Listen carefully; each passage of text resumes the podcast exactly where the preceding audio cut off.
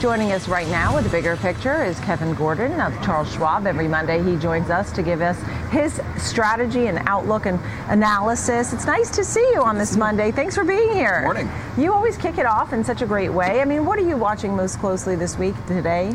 Well, I think uh, for this week, probably the inflation report. We get C P I yeah. on Thursday, so that's going to be really crucial. Um, not only because, and I don't want to say that the jobs report wasn't, you know, that much of a matter to the Fed, but I think that given employment is probably largely, uh, you know, alleviated for them in terms of the mandate, they're probably going to shift a lot more to inflation as they have. So just figuring out not only is the core rate coming down. And that has been number one. I mean, those Absolutely. are basically their yeah. two jobs, they're fighting right? Now inflation the and jobs. Inflation. Yeah, exactly. So they're going to try to see how much of the trends are starting to soften, because we know that the mechanical peak in year over year is probably behind mm-hmm. us. Um, I think mm-hmm. that's becoming more of the consensus view, but now it's just figuring out uh, you know, how much of the trend is actually softening, not only in the core measure, but also in headline uh, with energy and food, because that's weighing a lot on consumers, especially when you move down the income and the wealth spectrum. So I think that's going to be key, but also just this constant churn we still have under the surface in the market.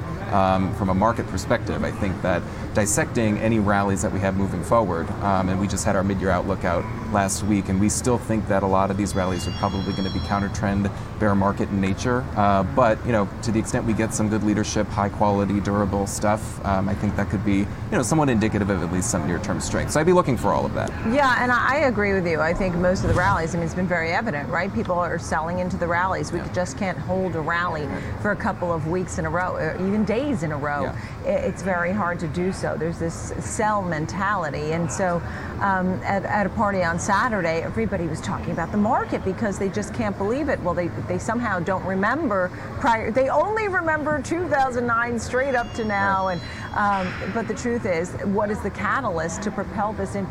I, I believe one day it goes to new highs. It's just what is the catalyst to move it forward? There's yeah. so many more headwinds at this point than anything else, right? Yeah, and I think we need to also think about shifting the view from, you know, viewing the binary outcome as stocks move a lot lower, stocks move a lot higher. I don't think that there's any rule to say that we can't just tread water and move sideways for a while. Um, and when you look at some of the, you know, the underpinnings that we had last year, we don't have them anymore. Uh, we don't have that really strong earnings boom. You know, upward revisions have faded for almost oh, all of the sure. sectors except for three of them. So you don't have as much of a kick or a lift from the fundamental aspect. And also the monetary and fiscal li- liquidity tides have come in. So you just have to think about the headwinds that we're working with.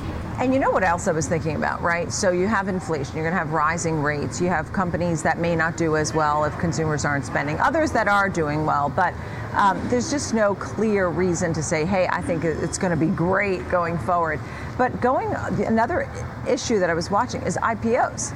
There really just has been a drying up yeah. of I P Os. I mean, there were, you know, after the pandemic, there were all these SPACs, it became so exciting, you know, they were sort of pent up demand.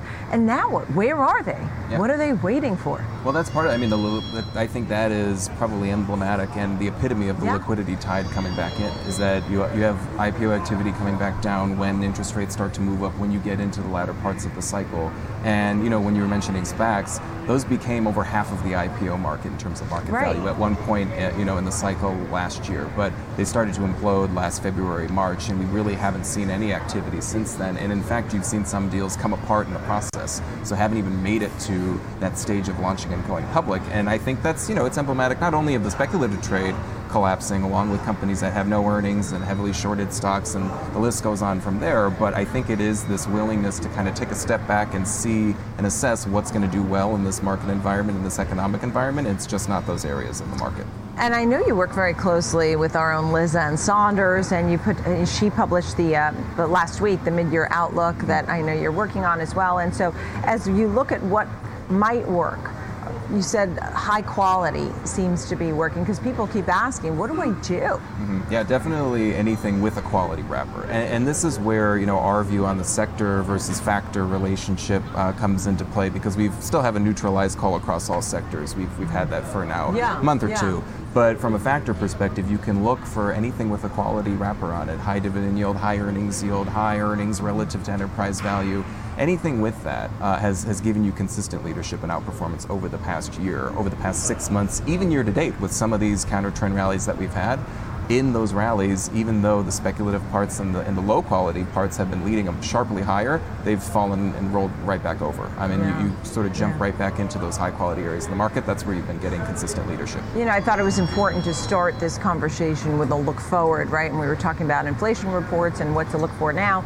But I think the element of what we saw in the jobs report last month, right, is likely to slow, right? Likely to see job hirings. In fact, you're seeing freezes and layoffs, as you noted, and it's, it's something that has become evident. Even President Biden said he, he expects it. Yeah, and that's the tough part with a, a, a solid report that we got last week, and in my view, probably as good as it gets from the Fed's perspective. You know, un, yeah. unchanged unemployment rate, a pickup in labor force participation, a little bit of an easing in wage growth. Nothing too dismal, right. but nothing too hot. But then, yeah, when you start to look at some of the leading indicators, the job cut announcements, the layoff announcements, some of the rescinded offers that we have been seeing in the back half of May, which was not captured in the, the data capture period yeah. for the May jobs report. Yeah. So now it kind of puts June on a little bit of an uneven footing. We'll have to see what the rest of the month which looks feels like, like the whole year. Exactly. Um, yeah. You know, how would you compare now to the financial crisis? Is there anything sort of similar or different that just jumps out at you? Well, I mean, I think the biggest I mean, because as I start talking about layoffs, that's why right. that's what made me think of it, because I stood here on the floor of the stock exchange yep. every single day, and I would say,